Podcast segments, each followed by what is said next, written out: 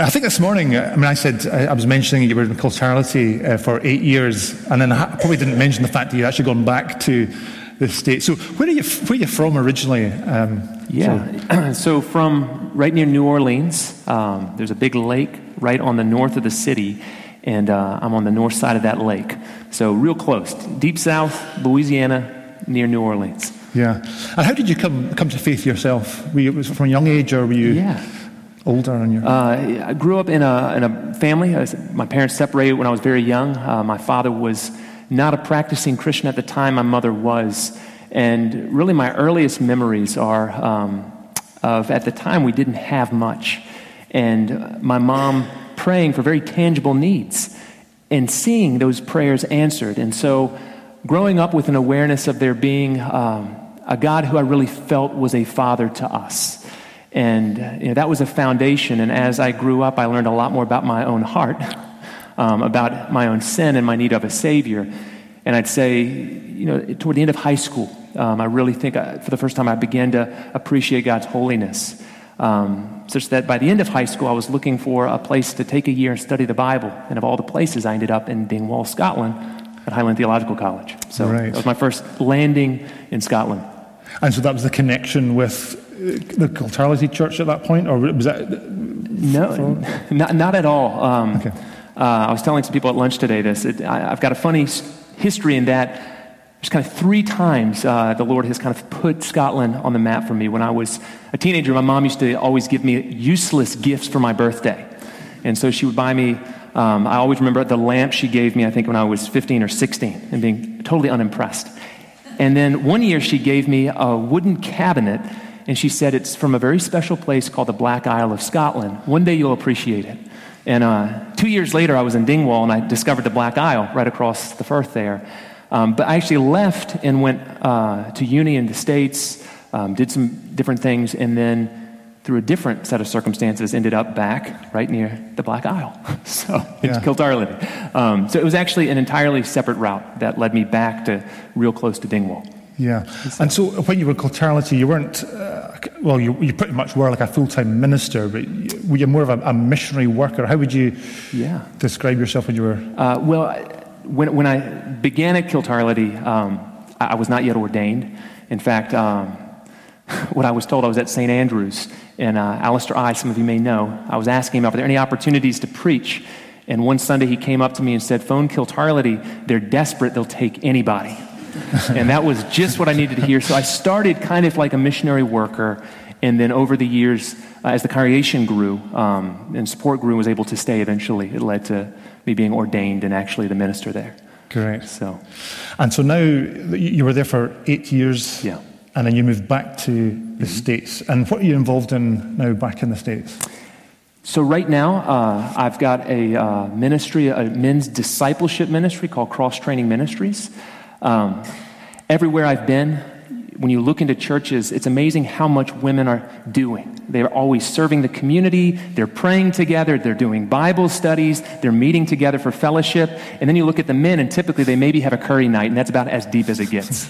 Um, and it's true everywhere. So, uh, in this space, it's been an opportunity to work with churches, helping them develop discipleship ministries, working with groups of men. Um, I'm over here because I still work with quite a few men in Scotland, and so doing some things here as well, but really focused on helping guys in the midst of such a confusing uh, time and culture and historic situation figure out how do you really develop and mature into a man of God. Yeah. yeah. So. And if there's a couple of things you'd like us to pray for, what would they, what would they be? Yeah, well, uh, I've already almost been detained crossing the border and had a car breakdown, so just that I can travel smoothly from here. Uh, but otherwise, um, I, there is uh, a ministry venture I've been doing. Um, it's a spiritual decathlon with 10 different challenges, one a month. And uh, it's something that people could sign up online. And what amazed me were the number of guys in Scotland. So, about 130 guys signed up from Scotland to do this. So, it's the sort of thing that's really great when you actually get to meet with a guy. So, one of the things about this trip is I'm getting to, to see some of these guys up in Inverness. I'll do a Saturday event with uh, some of these guys as well. So, you know, it, it's, a, it's a group of guys in Scotland who are involved, many of them in, in, in you know, rural or in church situations where they don't have a lot of support. Yeah. So I, I just really want to see those guys nudged forward in their faith. Yeah. So for those men, Great. yeah. Well, great. Thanks. Good, good to have you with us, Joe. and I'm going to ask Thanos to come up and pray for you and, and other things. Yeah. Thanos. If you have a Bible, we'll do two readings. First, from Colossians chapter 1.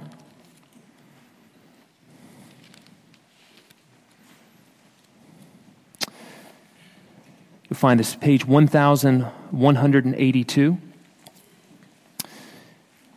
the church Bibles. Read chapter 1, verse 15 down to verse 20. He is the image of the invisible God, the firstborn over all creation. For by him all things were created, things in heaven and on earth, visible and invisible, whether thrones or powers or rulers or authorities, all things were created by him and for him. He is before all things, and in him all things hold together. And he is the head of the body, the church. He is the beginning, the firstborn from among the dead, so that in everything he might have the supremacy. For God was pleased to have all his fullness dwell in him, and through him to reconcile to himself all things, whether things on earth or things in heaven, by making peace through the blood, his blood shed on the cross. If you flip your Bible just one page before to Philippians chapter 4, I'll read verse 8 and verse 9. Finally, brothers, whatever is true, whatever is noble, whatever is right, whatever is pure, whatever is lovely, whatever is admirable, if anything is excellent or praiseworthy, think about such things. Whatever you have learned or received or heard from me or seen in me, put it into practice, and the God of peace will be with you. Let's pray. Father, we recognize that left to ourselves tonight, we are as blind as Bartimaeus, and that we cannot see the light of your word.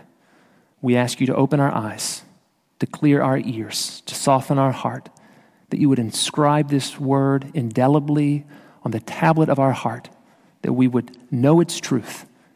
And as Paul says, put it into practice. And we ask this in Jesus' name.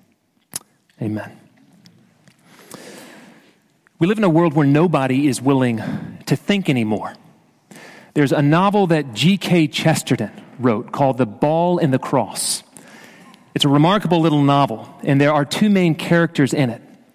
One character is an atheist journalist who has a shop on a busy thoroughfare in London. And every day, what he does is try to write the eye grabbing headlines, things like, God is dead. There's no such thing as morality. Hoping that somebody will see it and be stirred into thinking. Now, the other main character is a Highlander, who's a Catholic, who's never been to a city before. And he goes down into London and he happens to be the very first person to ever pause and look at what's written in the store front window. And so he does the honorable thing. He takes a brick, throws it through the window, and challenges the man to a duel to the death. And so the rest of the book is these two men trying to find a place where they can have a duel, only to find out at the end that they actually share something strangely in common. Remember, this was written 100 years ago almost. That they are the last two men in the United Kingdom that still care enough about the truth to argue about it, to think about it. And that was generations ago. We're even lazier today. We don't want to think. We don't see the need to think. And truth be told, a lot of us think that if you think too much, it's a little bit dangerous. And so it's to people like us that we need to look at what Paul says in Philippians chapter 4, where he says, Whatever is true, whatever is noble, whatever is right, whatever is pure, whatever is lovely, whatever is admirable, if there is anything excellent or praiseworthy, do what? Think about these things. And here's my first point tonight I want you to know that thinking matters. And I want to give you four different reasons why thinking is so important for Christians. Here's one. If you don't use your mind, someone else is going to use you. There's another old book, you've maybe seen the movie, The Time Machine, written by H.G. Wells. In this book, there's the scientist, and he invents a time machine, and he wants to go to the very edge of the future to find out where is all of human ingenuity, all of our intelligence, all of our technological progress, where will it lead? And he goes way into the future, and he finds that the human race has evolved into two species the Eloi and the uh, Morlocks. And the Eloi are a people that just sit around amusing themselves endlessly, eating, playing, sitting beside the river, not realizing that they are actually being domesticated as food for the Morlocks. Now, I'm not going to tell you tonight that if you don't use your mind, you're going to end up on somebody's kitchen table.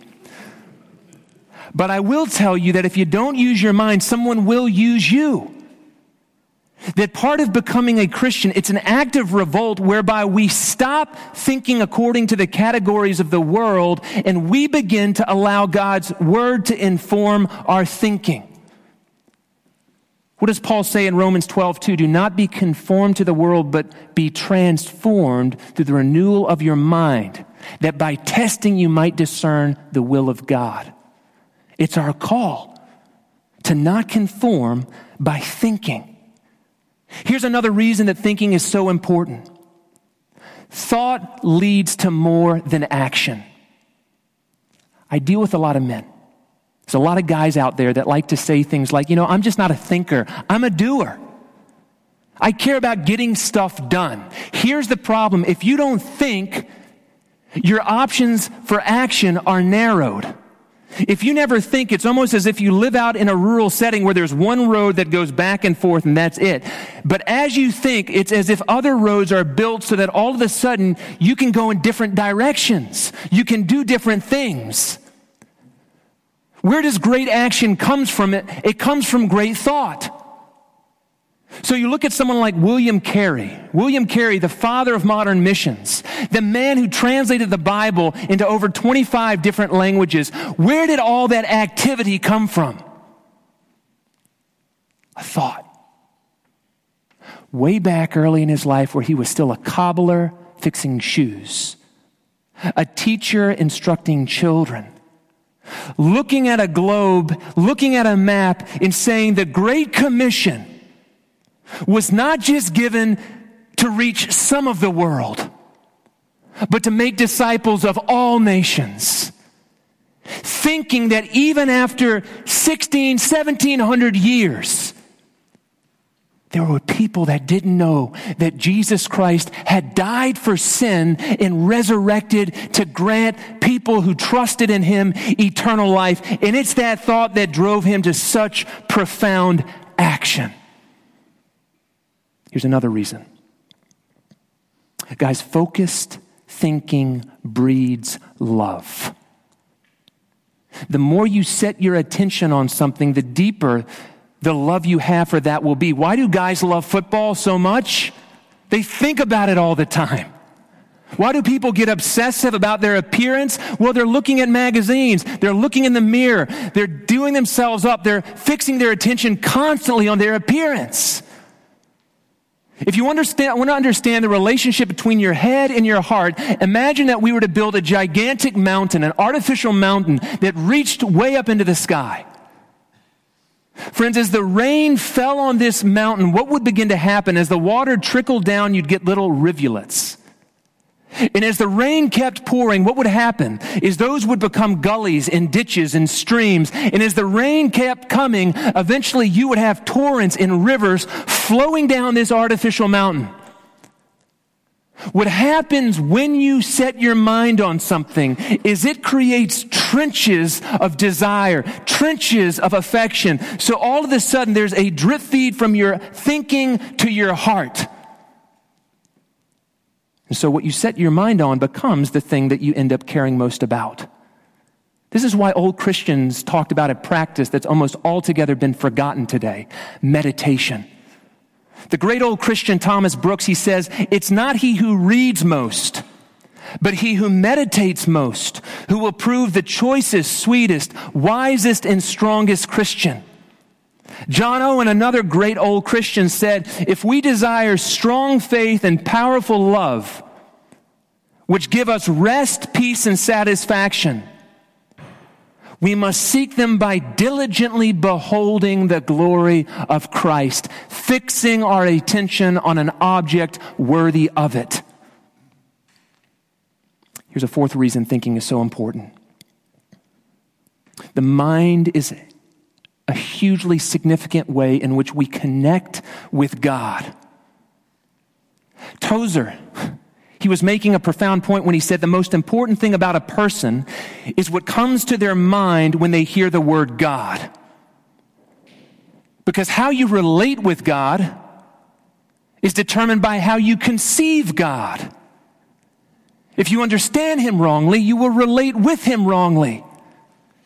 How did Jesus define eternal life in John 17? This is eternal life that they may know you, the only God, and Jesus Christ, whom you have sent, that they may know you.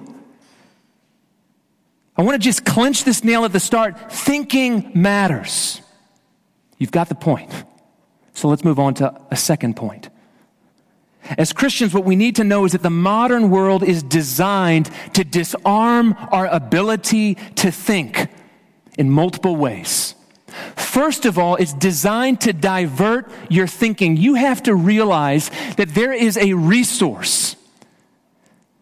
That the wealthiest and most powerful corporations of this world, they covet it as much as they covet petroleum. As much as they covet lithium, cobalt, any mineral. Do you know what that resource is?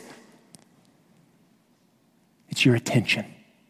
We live in an attention economy. And do not be naive that the phone you carry in your pocket is designed to be addictive and to constantly distract you with pings and vibrations so that you cannot fix your mind on anything of substance. Our thinking is diverted, but our thinking is also deactivated. We're becoming lazier and unwilling to think. You heard a moment ago. So, right now, I've got a men's discipleship ministry. I've launched this decathlon where guys are challenged over 10 months to do 10 different activities, getting a taste of the kind of things that promote spiritual growth. Now, the very first challenge was to memorize that great classic hymn, When I Survey, by Isaac Watts. And as soon as the challenge went out, do you know what guys were doing? They were kicking against it and they were saying, you know, this is hard. These words are old fashioned. I'm struggling to understand the meaning. And as I'm listening to this, do you know what I'm thinking about? Friends, do you know who one of the most appreciative audience audiences of Isaac Watts hymns were? They were the African slaves that had been brought to what has become the United States. So you're telling me that people who were learning English as a second language with no leisure, working in the fields all day, that they were able to grasp these truths. And now you have men in almost all cases who graduated not just from high school, but from college and university, and they're unable? No. They're unwilling to open a dictionary and look up a word. But, guys, it's even worse. If you walk up the street, there's a pub called George Orwell. I think it's a pub. He wrote a book called 1984. And in this book, he talked about something called doublethink. Doublethink is the ability to hold two contradictory beliefs simultaneously and accept both of them. Guys, this is so prevalent among Christians. How often do you hear young Christians say two things about their heart? On the one hand, they believe what the world has told them that they have to follow their heart. That their heart is an oracle that leads them and enables them to discern what their true route to fulfillment is in this life. The Bible then also tells them that their heart is deceitful and desperately wicked. Do you see the contradiction? It cannot be both. Your heart cannot be an infallible oracle in a seedbed of deceit. But does that bother the young millennial Christian? No, not at all. They flip flop between the two. And we've got to realize this is the environment in which we live. And so, what we need to realize, and here I'm coming up on my third point, and this drives us right into this verse in Philippians 4, chapter, chapter 4, verse 8 that as Christians, what we have to see is that we have a spiritual duty to think. And what I love about this verse is Paul tells us how we are to think. That first of all, we are to think rigorously. Now, where does this come from? You see that word when he says to think about these things, the word that he uses, it has the sense of calculate, reckon, do the math. Don't just accept what someone else has said. You own the truth yourself. Kierkegaard, a long time ago, he said something about people in his age, and I think it's true of Christians today. This is what he said There are many people who reach their conclusions about life like schoolboys. They cheat their master by copying the answers out of a book without having worked out the sum for themselves. Is that not so easy to do? You hear a profound sermon on the sovereignty of God. He understands it. You assent to it, but you don't really know the truth yourself. You do a Bible study that's so watered down that you're filling in blanks like you're a child, right? You walk away and the truth, you've not really distilled it. You've not chewed on it. It's not been digested and assimilated into you. Paul's saying that's not the kind of thinking. Set your mind, the New King James, the Old King James, meditate on these things until you're not just copying someone else's answers. Yeah, God's sovereign. Yeah, God's holy. Yeah, God's infinite, but I don't really know what any of these things mean, but rather you become to enter into that place where you know, my God is holy. My God is sovereign. My God is righteous. And your life begins to be built on these truths because you know them. You've studied them. You've meditated on them. You've acted upon them.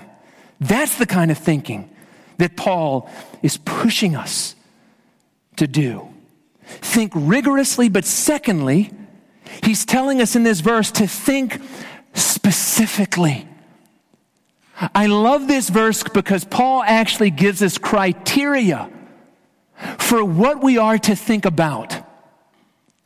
But what I love about what he does is he doesn't set a narrow fence, but he gives us great breadth for what we can think about.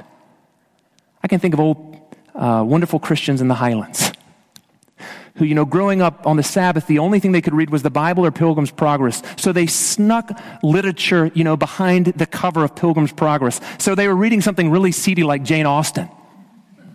You know, just covering it with the cover of Pilgrim's Progress. You know, I can think of people in America today. Some of you may know that there's not just Netflix, there's PureFlix. So you can watch, you know, what's marketed as overtly Christian entertainment all the time. Notice that's not what Paul says. He gives us criteria. He says, whatever is true, whatever is true, if it's legitimately true, then you can set your mind on it. That reminds me of that great quote. I don't remember if it was Chesterton or Lewis, but said, You know why every child needs to read the Iliad? Because life is a battle. You know why every child needs to read the Odyssey? Because life is a journey. You can look at St. Augustine of old. He described that just as the Israelites, when they left Egypt, they plundered them and took their wealth as their own. Paul's telling us if there's anything true, legitimately true, set your mind on it. If there's anything noble, if there's anything worthy of setting your mind that causes you to expand your thinking, your value, that's truly noble, set your mind on it. You know, just recently I was reading a biography of one of the great American heroes, Teddy Roosevelt. Now, Teddy Roosevelt, he's not someone who was a great Christian, but every time I read a part of his life, I come out a little bit more courageous, a little bit better. And I was reading this biography and I came across this story where when Teddy Roosevelt, he was a new student at Harvard University, and he went into the gymnasium, the workout room, and they had these parallel bar, bars. And Teddy Roosevelt was a small man. And he was doing his workout on these parallel ball, bars. And another guy who was very big, who became Teddy Roosevelt's friend, he made the comment that he knew that Teddy Roosevelt must be a humble man because he was willing to do such an effeminate workout in public. And as I read that, I thought, you know, there's something noble there. There's something wonderful about a man who can go into that kind of environment and say, you know what? I'm not doing this to look good in the mirror. I'm not doing this to impress everyone around me. I'm going to do what I can do and be content with that. And I can extract something from that that is noble and of spiritual value and apply it into my circumstances. That yes, God's not called me to live before the audience of this world. I can get on with what He's given me to do. And that's enough. Whatever is noble. Paul says, whatever is right or whatever is just. And you know, justice has that sense of proportion, even that sense of beauty. If there's anything truly beautiful, lovely, as he says, that has really true, accurate proportion, set your mind on these things. Just a few weeks ago, it was strawberry season in Louisiana. And somebody dropped off a big vat of these huge strawberries at my house. And I picked up the biggest one and I turned to my daughter, who's six, she's seven today, and I said, Ailey, there is all the evidence you will ever need in this single strawberry that there's a God. Look at its shape. Look at its color. Look at the detail. You could go into the Louvre in Paris. You could go to the center and take the most exquisite vase and remove it and just set this one strawberry. Because you're never going to see a more beautiful or just or lovely piece of art than this. Paul says if there's anything pure, you know, why ought we to meditate on the Word of God? Because where else will we find things that are undefiled? Put your mind on it. If there's anything of good repute, put your mind on it. If there's anything excellent, worthy of praise, put your mind on it. I would imagine that you probably heard something about Tiger Woods and the Masters, you know, a month ago or two months ago. It was everywhere in the States. It was totally overblown, the greatest comeback, you know, in sports history. But there was something about the excellence of his dogged pursuit of excellence that was worthy of Christian contemplation. That through thinking about it, you could very easily be led to 1 Corinthians chapter 9, verse 24, where Paul says, You know that in a race all run, but one receives the prize. Run in such a way that you may obtain it. They do it for, an, for a perishable crown. We do it for an imperishable one. Therefore, he says they're temperate in all things. And as you look and as you see that kind of excellence displayed, even on a golf course, you can learn something to extract to feed your soul along this journey of faith. Think rigorously. Think specifically within the categories that Paul outlines. But I would also tell you to think Christologically. That if you learn the grammar of God's revelation, then ultimately everything good and everything true and everything lovely and everything noble and everything pure and everything excellent will ultimately lift your mind to think about Christ Himself. And so, what you really want to end up knowing how to do is not simply to think of anything that is true, but to think about how Jesus is true. To not just think of something that is noble, but to think of the nobility of Jesus. To not just find and search for things that are just or pure, but to discern the justice, the purity of Christ's life, how every word he frames, every action he pursues is perfect and excellent and worthy of our highest praise. And friends, when you learn that art, all of a sudden, the whole of creation begins to be a kind of symphony that leads you into worship. Thomas Watson, a long time ago, he described creation as the heathen man's Bible, the plowman's primer. And I love that image of a farmer plowing his field.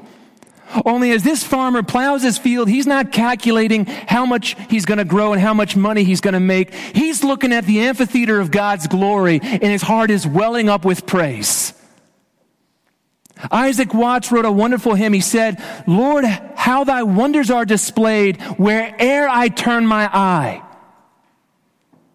If I survey the ground I tread or gaze upon the sky, there's not a f- plant or flower below, but makes thy glories known. The clouds arise, the tempests blow by order from thy throne. Did you hear what he said? There's not a plant or flower below, but makes thy glory known. Friends, that's where you want to get. To where every little daisy in the field reminds you of the loveliness of your Maker. Now, how do we begin to even get to this place where we think on these things? Let me just give you some spiritual advice.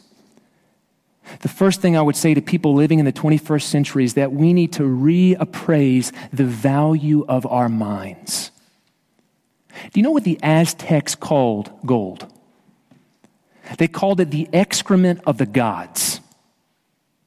And they were happy to hand it off to people that ended up plundering them. And there's a parable of that for what we are doing in the 21st century with our mind. We are handing off our attention as if it's just a spare change that has no value, not realizing that this is being used to conform us to the world so that rather than being lights in the darkness, we're barely burning ourselves. Reappraise the value of your mind. Friends, I would encourage you to audit your attention, to think about where does your mind focus through the day? How much attention do you give to your appearance? How often do you think about your health? Are you constantly checking the headlines for the football news in the scores? Does home improvement or even your children or the headlines or celebrities? Is this the total investment of your attention? Because Paul is telling us to think on better things. And I would push you that direction of thinking about how you now can make better choices. Isn't it amazing that we live in a time where when you are in the car, you don't have to listen to what's ever on the radio? You can have a podcast. You can bring John Piper and sit him in your passenger seat and hear what he has to say. Is that not amazing? You can take the richest of books and you can listen to it whenever you're driving. Friends, we live in a time where when you you never have to be bored while you're waiting, whether you're in the doctor's office or the checkout line at Tesco. Let me encourage you on your phone to get that old topical memory system put out by the navigators generations ago. So that when you're sitting there and have nothing to do, rather than look at, you know, the gaudy covers of secular magazines, you can pull out and you can think about a verse. Friends, when you are with each other, spend a little time talking about what's going on in the world. But also take time to share what Christ is teaching you. What has lifted your mind to think on his loveliness, share that with someone else. Like Christian and hopeful in Pilgrim's Progress, seek profitable conversation on the couch, before you fall asleep, in the gym. Make good choices. And friends, I'll leave you with the encouragement to think on Christ Himself. John Owen, in his great book on the glory of Christ, he says the greatest privilege the believer has in this world and for eternity is to behold the glories of Christ. And friends, if you're not yet enthralled by his glory, well, you're probably not very eager about heaven. Because in heaven, the anthem is going to be nonstop. As we gaze and as we gaze and as we behold the glory of God revealed in Jesus Christ. And friends, the reason I did this other reading is if some of you don't know where to begin, let me just encourage you to this week think about Colossians 1, verse 15 to verse 20. He is the image of the invisible God, the firstborn over all creation. For by him all things were created, things in heaven and on earth, visible and invisible, whether thrones or powers or rulers or authorities, all things were created by him and for him. He is before all things, and in him all things hold together. And he is the head of the body, the church. He is the beginning of the firstborn from among the dead, so that in everything he might have supremacy. If that doesn't give you something to chew on, I don't know what to offer you. And so, friends, let's just pray that it becomes true on us. Not just that we have to dutifully turn our attention, but rather, as that wonderful old hymn, When I Survey, that we would see something so wondrous about the cross that we wouldn't be able to shift our eyes to any lesser object. Let's pray. Jesus, what a wonder that we are able to behold the glory of God reflected through your face. That you have walked, and that as we read the Gospels, we read about God in flesh. And every word is perfect, every gesture could not be improved upon. And it all leads us to that place of such mystery the cross where we discover our true condition, but we also discover your true nature. Yes, the fearful justice that cannot look away and not condemn sin, but also the unanticipated love that would come and for creatures such as us bear our guilt away that we could share fellowship with you, not just for a year or for a season, but forever. Give us tastes of your goodness so that we can be weaned off this world. And so we can walk through this world wise as serpents, but innocent as doves. And we ask this in Jesus' name. Amen.